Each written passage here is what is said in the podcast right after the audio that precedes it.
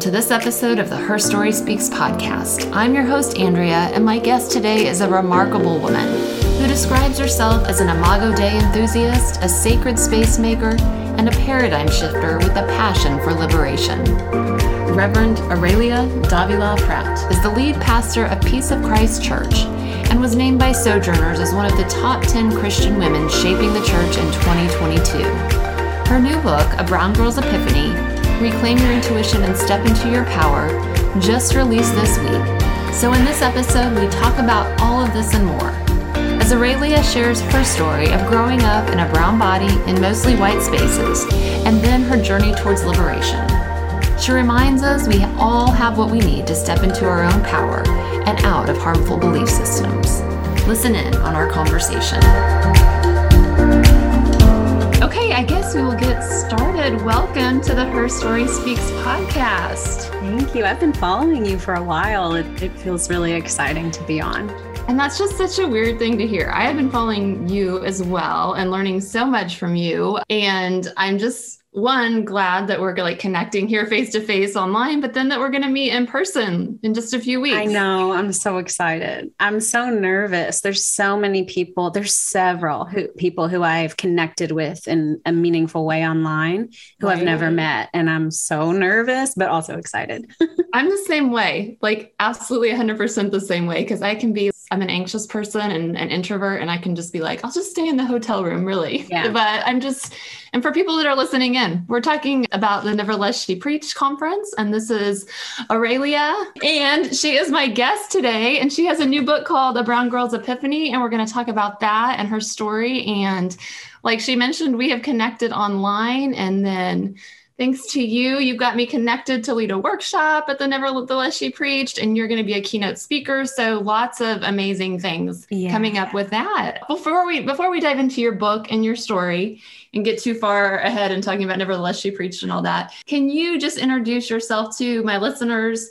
Not like a full bio, but just where you are in the world, who you live with, what you do day to day, to day all of that stuff. Yeah, thank you. I like that way of framing the introduction. Very thoughtful. Well, my name's Aurelia. I live in central Texas, just north of Austin. I'm in a town called Cedar Park. It's not a town, it's a city. It's all big around here. Mm-hmm. Everything's bigger in Texas.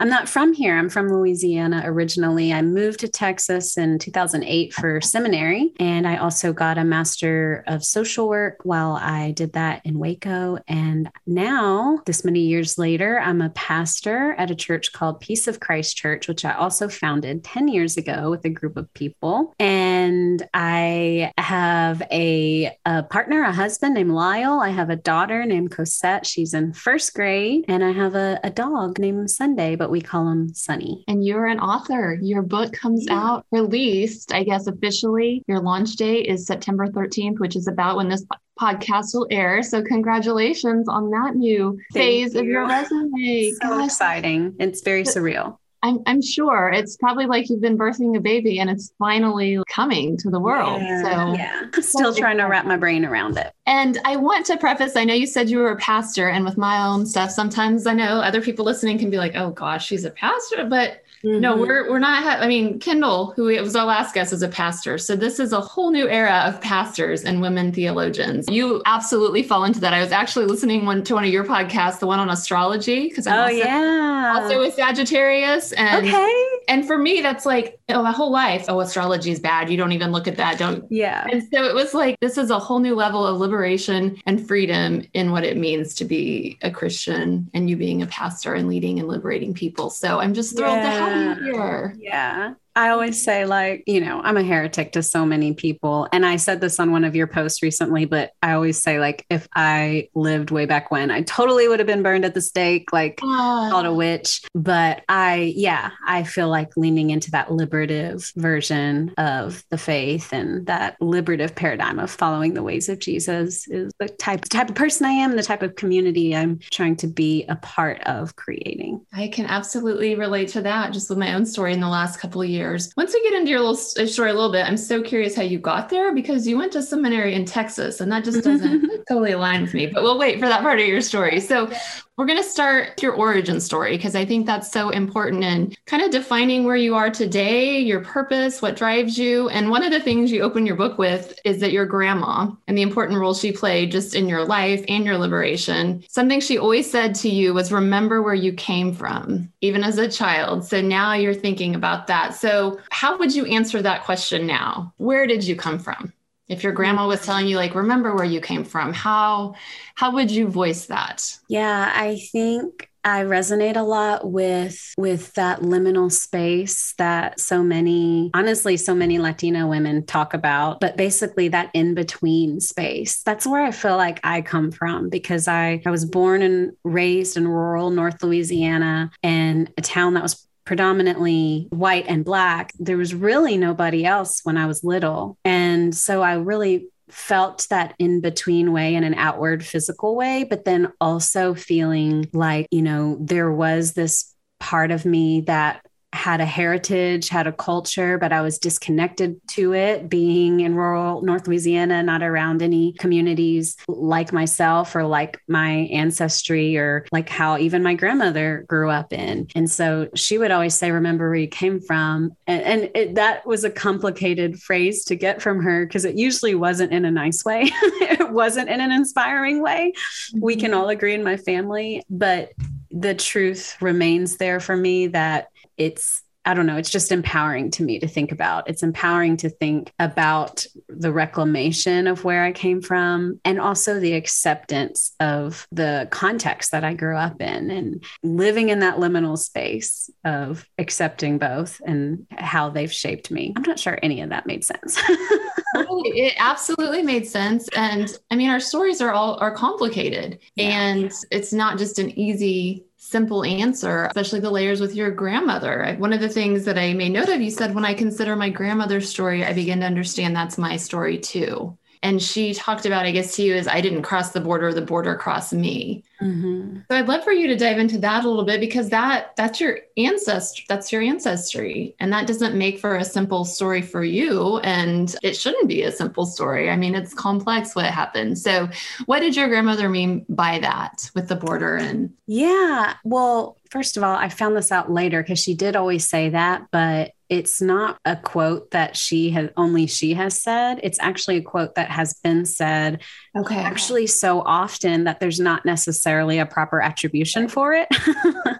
So it, it, was okay to quote it for her, for her, you know, right. in her own voice. But anyways, she would say that because she grew up right there on the border where just a generation or two before that was Mexico. Mm-hmm. And then she didn't leave, her people didn't leave, the border changed. And then suddenly they weren't Mexican anymore, but of course, unwanted and unvalued by American society and government. Um, and so she grew up in that in that transition she it what it didn't happen while she was alive i think it was probably her grandparents um, but she grew up in the result, you know, of how that impacted mm-hmm. the generations to come. And she grew up in that liminal space in that mm-hmm. same way. And then it did affect the generations to come being you. So you find yourself growing up in Louisiana among whiteness. You share that in your book that that was very segregated, but here you are a brown girl. So you kind of feel like you don't fit in in either space. Is that right? Yeah. And it's interesting because a lot of the stories I share in the book where I talk about these things happened when I was a little kid, mm-hmm. like, you know, six, seven, eight, nine, ten and those are really formative years. So in a lot of ways this is a an experiment engaging with my young self. Of course i can't remember exactly how things happened but i can remember how they felt and i can kind of reimagine like how little me was feeling and thinking about things. Mm-hmm. so i talk about those kinds of stories at that age And at the same time, over time, the people in our community knew our family and I, I found my place and I had a good experience in school. I had good friendships. I did well in high school. So I'm not trying to say I was just miserable, but I think internally I always felt this insecurity that oh. I didn't fully belong. And I could trace that back to a lot of experiences that happened when I was really young. And don't, I mean, do not minimize that. I don't want you to feel like you have to minimize your story and what happened in your because I know we often do that. And you share in your book, like in middle school, you would come home and cry every day after school and just the things that were said to you, the racial slurs. And it's, you yeah. pretty much lived. I mean, I think you say when it comes to race and identity, I spent the entirety of my life not totally sure where I belong. So yeah. even though you can look and say it was pretty good, you have a lot of trauma from that. Is that yeah. fair to say? Yeah. Well, you know, I think I think the reason I have to let go of my fear of being misunderstood because I'm putting something really vulnerable out into the world that was painful and healing to write but there will be judgments on it. And one of my fears is that people will think I'm complaining, mm-hmm. right? I'm like, I know I, I, didn't set out to write things to go, look how terrible and traumatic my life was. Because honestly, I, I'm a glass half full kind of gal. I, I feel like really happy with my with my life. And I think that I want people to know that that's not what I'm trying to do. What I'm trying to do is shed light on some really nuanced ways of thinking about microaggressions and their impacts. I feel like we don't do that enough. It's got to be super traumatic, super blatantly racist to get people's attention and to make them feel bad or feel a type of way. But the stuff that really counts, that really adds up and shapes people of color are the everyday microaggressions. So I was trying really hard to explain that. And I wasn't um, I wasn't trying to be like, look how bad this is, but I've already had some experiences with the book where I've realized that's how people were receiving it. okay. I appreciate you clarifying that. And that's probably where that came from. Where you're like, yeah, yeah. Bad.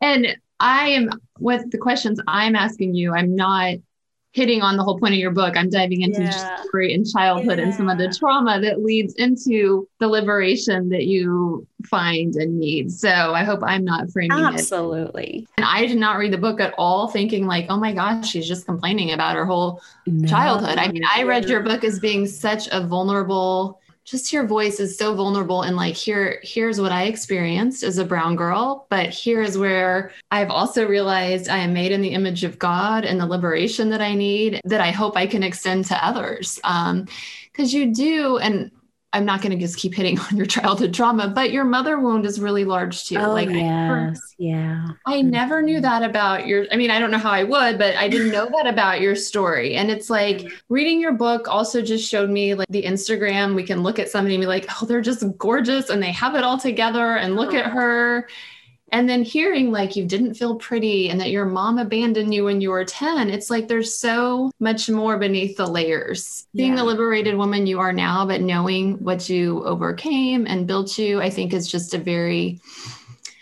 i mean it's liberating and freeing in itself. So i guess thank you for that and also why i'm going into some of your childhood stuff. Oh my goodness no and i'm totally open to talk about it if i wasn't i wouldn't have written a book about it but i'm totally okay with delving into those things and i appreciate you reading so thoroughly that mm. you you know no, t- took notice of these. Yeah and i should tell my listeners so the book is a brown girl's epiphany but the subtitle is reclaim your intuition and step into your power. So it is a liberating, positive, moving forward book. Absolutely. I think that I wrote with a pretty strong sense of hope and compassion. Absolutely. And, yeah. And the other thing is, like, I'm trying to be a storyteller to share concepts and ideas that people don't always engage when they're like macro or systemic issues.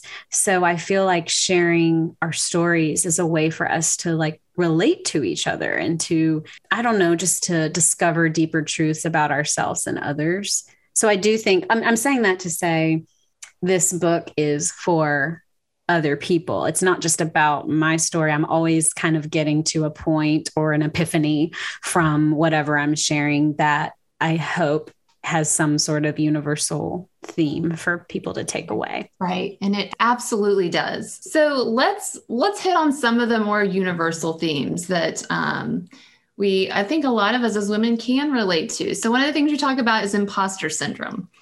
And I listened to your Instagram live with Kendall, and you're gonna, is that what you're gonna be talking about? Okay. Yeah. So all your life you've struggled with that. Mm-hmm. But we mm-hmm. can also trace that probably back to the childhood trauma and your proximity to whiteness and not feeling like you belong, but then not feeling like you belong in spaces with black or brown bodies. So, do you care about maybe diving into that topic a little bit more? Yeah, and, yeah. sure. Um, you know, I think I'm an Enneagram six. I don't know if that means anything to you or anyone listening, but sixes can go to three in stress. Mm-hmm. but but stress isn't always a bad thing. Stress is sometimes survival and stress can be i don't take that as a negative. But sometimes wait i think about enneagram threes is they are really good at being chameleons. Like they can walk into a room and they can just become whatever they need to become in that room. And i think that i learned how to do that at a young age. Like figure out how to speak the language, the cultural language, and whatever was needed in the room for me to fit in. Mm-hmm. Um, it was a survival tactic that I didn't know I was doing, but I got to do it so much that Sixes also go to nines who don't always know who they are. this is an Enneagram conversation now. That's right. Um, so I did that so much that it's almost like, who am I? And that would naturally feed into these feelings of feeling like a fraud, feeling like I don't really fit places. It's just a facade or something. And then now, as a woman of color, because I'm going to talk about this at NSP, but it sucks to have imposter syndrome for anyone. But the particular strain of being a woman of color is interesting because it's so trendy right now to be mm-hmm. anti racist. Mm-hmm. And so you really don't know like, did I get asked to be on this board? I get to ask to be on boards all the time. It just feels like it's a diversity ask you know it's it just doesn't always feel like good it's always like did i get asked because i'm a woman of color or did i get asked because i could genuinely make a contribution here and even with my book like oh, look at this book, A Brown Girl's Epiphany. Like it's clearly about themes having to do with white supremacy and identity. And that's really popular right now. And so it's like, did I, could I have gotten a book deal if I wasn't talking about themes of racial trauma? Am I actually a good writer or did this just fit with what was needed in the market or something, you know? And so those double whammies of and like really the intersectionality that comes into play yeah. with imposter. Because as a woman, I feel it, but you as a brown woman, there's a whole other layer that I had not even considered. Yeah. Huh. There was like a whole period of time where I still remember, I'm, I'm like writing a spoken word about this. I'm, we'll see if I share it, but like I still remember when it was like cool to just disregard my voice. mm-hmm. So it's like funny to, we see, we see the shift and, it, but it, but it also will play tricks in your in your head about your worthiness, even though that sucks and it shouldn't be tied to that. Coming from a faith space, too, I mean, my own story coming out of some toxic theology, I mean, I, and I know you have also, I feel like it, it's kind of set you up for imposter syndrome because mm-hmm. so much of that trying to be this good Christian girl and do good things. Be, you talk about this in your book, being a good person, being what other people expect. And you're constantly questioning, do I fit or can I be a chameleon? But then you come out of it and you're like, I don't even know what I am and where I'm supposed to fit. So, how did faith play a role and maybe still does in that whole imposter syndrome? Yeah, I mean, honestly, that's what this book is all about. It's mm-hmm. it's about reclaiming my own intuition and by doing so, stepping into my own power, which could also mean stepping into my own fullness or stepping into my own identity and not having to question the goodness or the truth or the power of that anymore. Um, and so I think that in faith contexts, you get told there's a lot of layers, there's a lot of intersections. But the number one thing that stuck with me is, you know, you get told not to trust yourself And I'm actually writing a sermon for this Sunday because we're doing a series called To Our Younger Selves. And each mm. preacher says a message. And my mm-hmm. message is to my younger self is your heart isn't deceitful. But we start with this messaging like, don't trust yourself. Your heart is deceitful you know, separate your body and your spirit. Your body's bad, your spirit's good, but let these other people determine like what you need to be doing. And so that sucks. But then, you know, be a woman and you, that's like shrink yourself, be small. You're not supposed to be preaching, you're not supposed to be speaking.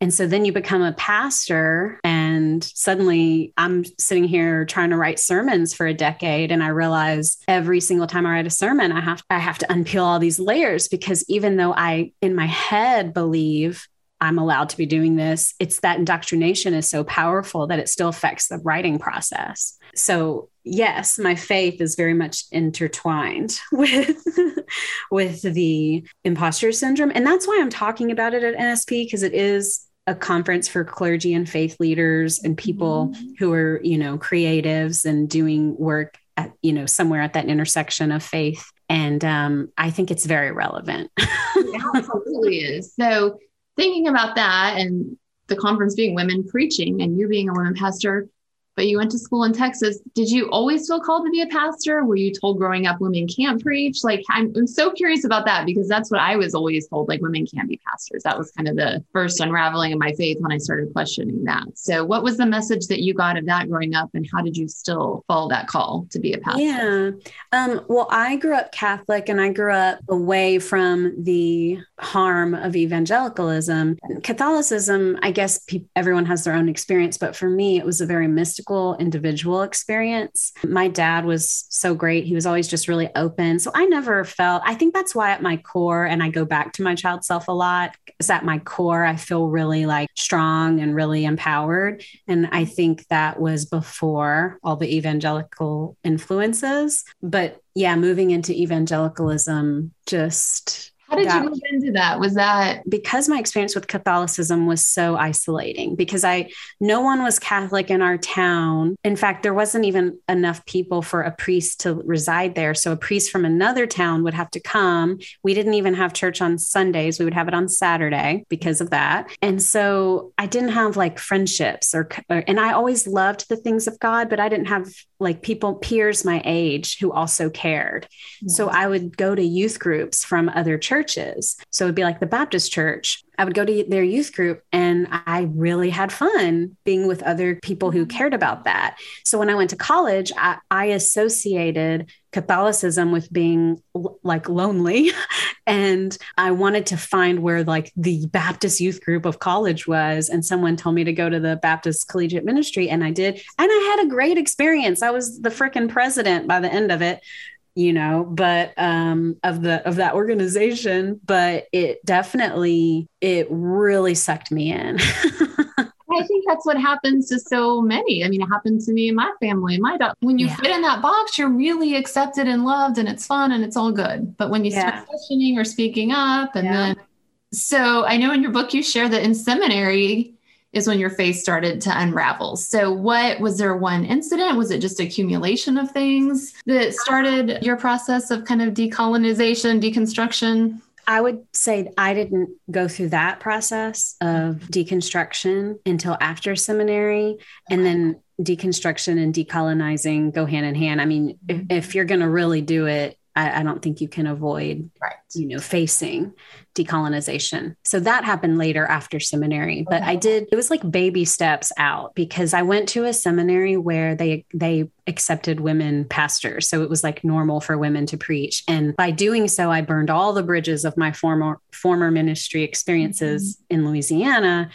Um, but I had a good time in seminary. It was mostly the academia that really rattled me, like realizing the, the very narrow way of thinking that I had mm-hmm. adopted was just like a speck in the world of theological views. And I think it just really overwhelmed me. And I didn't, I just struggled with knowing how to be in an academic setting all the time and then still have like a spiritual life because, mm-hmm. and I really just didn't. I just, didn't during those four years. I just, I don't know. I just kind of survived. So I remember when I went to Evolving Faith conference in person a few years ago, and Pete Enns was one of the speakers, and he asked for a show of hands of how many people have gone through seminary and if that's what started your whole faith unraveling. And mm-hmm. I mean, 70% yeah. of people raised. Yeah.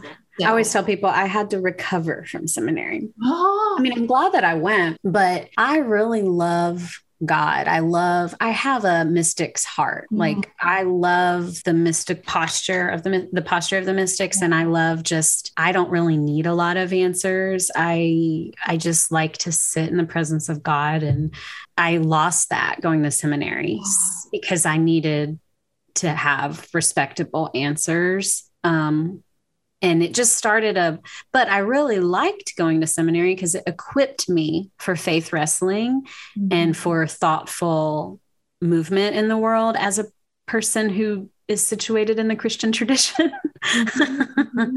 so I, don't, I mean it's just it's never either or for me it's always both and so where do you feel like you are in that process i mean i don't think there's a like a tidy end place and i don't know I think there's all different views on the whole reconstruction. Are you out of that? Are you daily deconstructing or do you like, are you just settled where you feel really at peace? I would say at the moment, and it could change, I'm out of the worst of it. And I have a level of peace. Yeah. But I also know that that could change. I mean, something could happen. I don't know. It could change. But it was many years of of wrestling and struggling and you know it's hard to write. I mean i would say like man i have to write this sermon so i have to face the bible. Um, i probably wouldn't i probably would have just left you know and not done it. But i'm glad i did because i'm not a person who lie, can tell a lie. I i just had if i had a question then i faced it in the sermon and i feel like that was a strength. Um, it absolutely so, is. And don't you think, at least I don't want to speak for you, for me, part of that peace is just being okay with not having all yes. the answers. Yeah. And we're all mm-hmm. different. Everyone's has their own needs and but for me, I'm okay with not having some answers all the time. I just I don't think we can have answers all the time. So I'm just going to say we can't. If anybody listening thinks you can, I mean, I just don't know how you can. I mean, I think that's what toxic theology is built upon, thinking you can have all the answers or that you do. Yeah. I think a non dual posture when it comes to things of faith is essential for sustaining, you know, any type of spirituality. I don't think we can. I mean, yeah, science, other topics like math, I don't know, but like faith, I mm-hmm. can't I can't live with that kind of binary framework. Yeah, I can't either. I mean, I think I've landed, I was there too long, and I think you would say you were too, but I, I can't either. One of the things that you have landed on that I love, that I think I read an article that you did an interview for, and you described yourself as an Imago Dei enthusiast. Yeah. And I love that's beautiful. So, can you, and you talk about that in your book some too, as far as this inner goodness in us, the image of God in us. Can you talk about that a little bit more and how that has been part of your liberation? Yeah, I'm just obsessed with that little piece of theology. It mm-hmm. inspired. It's like, you know how um, the guy from Apple wore the same shirt all the time? Mm-hmm. That's how I feel about Imago Dei. Like, it's my thing. Like, I'm going to just wear it every day and talk about it every day for the rest of my life. And everyone in my church can attest to it they're always they're saying it all the time and they're acknowledging that I say it and but I'm it makes me happy. But it's you know, it's that piece of theology image of God. That's what it means and just that we're made in the image of God, the spirit of God lives within us and I talk about it in the book, but I just had this revelation as I was still sort of coming out of the worst of the deconstruction, where I realized, you know, my faith just always feels in crisis. Like I understand that I'm always going to be wrestling, but what if a terrible tragedy happens or something? Like I don't know that what I, whatever I have is is able to survive that, and I just feel mm-hmm. really scared and hopeless about that thought and i had i felt like god spoke to me i felt like i heard a spirit within me say like you will never if you don't trust yourself you're never going to have confidence in your faith and the thought that came to me was imago dei like the, it, the spirit of god lives within me and i have to learn how to listen to that spirit. I can't listen to some other pastor or some other writer or some other spiritual teacher uh, without also being in touch with the spirit of God within me. Mm-hmm. And that should be the starting point. I cannot be mimicking other people's way of living out their faith. It's not sustainable because so much ties from that. I mean, even the intuition that you talk about in your book, that is tied to that knowing that you bear the image of Imago Dei within you and that you can be trusted. And you know, if you don't need that message, then I admire you. Like uh, there are people if you are a person who already trusts your intuition and isn't in tune, you probably don't need to read this book. But if you are someone who struggles, who second guesses yourself, who questions your own way of thinking and or needs like rules, needs guidelines, needs someone else to lay it out for you, which is 100% mm-hmm. how I've been most of my life, then maybe this book can be helpful, but beware, I'm not going to lay out rules, I'm not going to lay out guidelines. You will be disappointed if you're looking for blueprint, you know, it's more just like trying to practice those muscles that have grown so weak, those muscles of our intuition. I mean, I don't even know that they've grown weak. I think we've led, led to believe as women we don't have them. Yeah, we like we've just like never we even worked. Mean, starting in the garden, you know, starting in the garden with Eve, you cannot, women, you cannot trust yourself. Yeah. So I'm, if you, I guess if you think you don't need that, then I don't know what to say. I'm because I'm just well, I'm saying if you're someone who's already done that inner work, done that inner work, right? You might not need it, but like I say about my book, it's really just a reminder of what was already true, which is that you already have Imago Dei. You already have power, and you already have access to your intuition. Your intuition's already guiding you. It's just one of those things of like waking up to the awareness of it in a deeper way in a way that actually impacts your day to day life. That inner intuition, the imago Dei within you, is that something that you still wrestle with accepting or believing your own intuition? Or do you feel like I'm at the point in life where I have been liberated and that is something that, that I can breathe in and accept? It's something I have to revisit regularly. Yeah. Yeah. I think, like I said, the muscles are stronger because I've been working mm-hmm. them out, you know, and so I can feel that I'm sh- stronger, that I'm more in touch, that I'm listening better. I see it. I see this intuition work as a spiritual practice. You know, you have to practice. And with the things of faith, we often practice but never arrive. That's the that's the stuff of it. Yeah, I don't think that I want it any other way. That's if, you know, I, I want to be a practice, a practicer, a lifelong learner.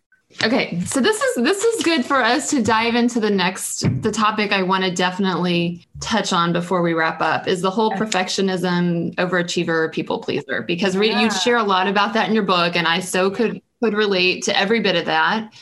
That's why this is giving me intense anxiety. For listeners we're having a lot of internet connection issues today on my my end and you're being completely grace filled with this but it is giving me a lot of anxiety. You share in your book that you also have struggled with being a compulsive people pleaser overachiever perfectionist and a lot of that stems from childhood trauma and different experiences. So share a little bit about that journey. I mean that's I know it's a long journey, but do you still battle with that? What what has been the biggest thing in helping liberate you from that? Yeah, I mean, I was thinking about it and because like I said, I, I did have the trauma of my mom leaving and my dad. It took some growth for us to get to a healthy place, but it really was a catalyst for a lot of inner healing work for him and I mean, overall, I don't remember him being super perfectionistic, like toward me, like having really, really high standards. I don't know where that came from, other than to say that it was another way to try to beat the odds in this space that I was living in as a younger kid, where I didn't always feel like I belonged. Yeah. I didn't always feel like I was included or fit in. And I think that it felt like another survival tactic where I was just trying to like be better than everyone. like I like because I wrote about this a long time ago. I don't know how to explain this well. It was almost I mean, like no, you're doing a great job. I think okay. so much of it, like we know having had a therapy session about this yesterday, I mean, we know what we're going to get when we please people, when we overachieve. I mean, we're going to get the accolades, we're going to get the acceptance, but it's all based on our performance. So yeah. it's a temporary thing, but we have to keep doing it to continue getting well, that acceptance and I feel I call it, or I called it, I call what I feel like I was doing back then in hindsight, I call it people pleasing to mm. spite. Mm. I felt like I was going to show everyone yeah, yeah. kind of thing, kind of energy. Yeah. And, um, you know, it is what it is. That was a kid. I was trying to make create a, a, path for myself, I guess, in some way. But I think that it was a reactive way of living. It was a way of of being who I was. Killing them with kindness was a verse. Don't be overcome by evil, but overcome evil with good. I lived by that verse. I would I would say I'm going to be so good and so above reproach and so perfect and I'm going to just do it so well. It's it almost like to spite everyone. so, you know, looking back, it, it it served what it what its purpose was, perhaps, but it wasn't a healthy way. It wasn't an Imago Dei centered way of of living. that what- said, I still have perfectionistic tendencies, and, and the worst part about that is I don't always see it until I'm like parenting and then I realize how my expectations are unreasonable and I see myself being too rigid and expecting too much and being and and I I hate that. I hate thinking that I'm passing down this perfectionistic thing to my kid. So, what do you actively do to continue to liberate yourself from that or overcome it? Is it again that muscle you're flexing or the awareness? Because it is something hard to break out of. I mean, that is, especially when our very being, we've built so much of our reaction to things on acting that way. Yeah. I mean, the awareness of it is very powerful. And I do think that some of the perfectionism is tied to my anxiety and trying to mm-hmm. cope and trying to control environments and situations so that I prevent anxiety for myself. I talk in the book about how I've been deconstructing my re- rigid relationship with time. Mm. That has been very healing for my anxiety. When I'm less anxious, I'm less concerned about perfection. And also, you know, retiring that people pleaser, that need to please, it is freeing me from needing to appear perfect right. or to say yes to everything. Um, and then again, being a parent and really seeing another human mimic you or be affected by your perfectionism, that is something that I'm working really hard on um, because it's just it's kind of devastating for me. Even just today, I felt like, oh man, I was too hard. Mm. I was too hard on her about A, B, or C, and I always realize it after the fact. So I'm really hoping I can get better about preventing it.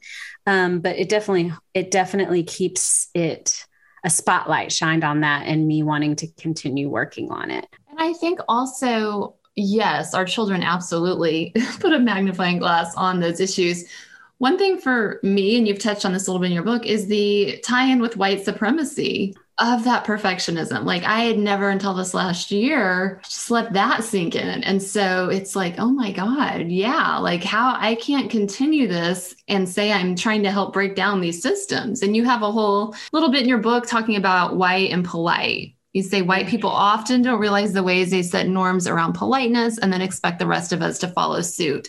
So, although the term is, you don't use perfectionism there, I think that politeness is all part of that. That politeness, perfectionism, it's like that's the norm whiteness has set. Yeah. But when you don't fall into that, you're not so accepted in that group. Do you care about speaking into that a little bit? Because that could be a little bit of an awakening, especially for white listeners. Yeah. You know, I felt really affirmed. And in the chapter, I talk about how how I had this epiphany around it. And then I reached out to a lot of friends of color who I had never asked, I had never said this out loud to anyone, but everyone sort of affirmed it.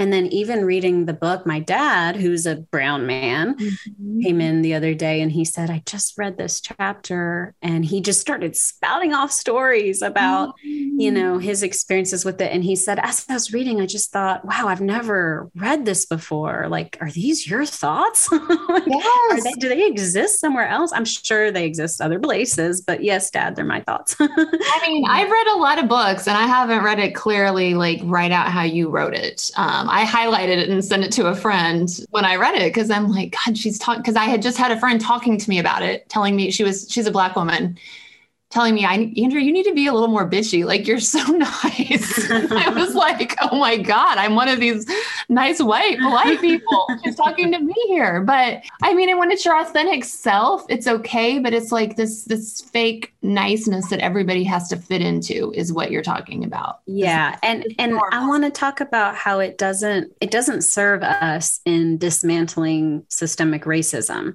Right. Because like I said earlier, the most common forms tend to be microaggressions. I mean, yes. when something blatant happens, it goes viral and we pretty much collectively agree it was wrong. But microaggressions happen every day, day in, day out. And we don't talk about them because it's impolite. it's like, yes. we don't want to be rude, or they won't, you know, they'll be able to say, you're just being rude or you're just, you know, they'll be able to minimize the microaggressions. Right. We've just touched on a lot of things in your book. That's why I encourage listeners, you need to get the book. You talk about your child self a lot. And like you just mentioned, you're doing a sermon series on that. So I'm curious if you could just have one thing, like if you could actually go back and tell your younger self just one thing, what do you think would be the big thing that you would tell the younger you that sh- would really seep in? Well, so I kind of mentioned earlier, your heart isn't deceitful, but let me go a little bit deeper into that and say that the impact when you don't trust yourself is that you lose access to some really powerful tools, one of which being creativity. Mm. Because, you know, I'm reclaiming not just my intuition, I'm reclaiming my creativity. We're just, I feel like we lose so much of that in childhood, you know, because we need to fall in line and we lose access to our creativity in the process.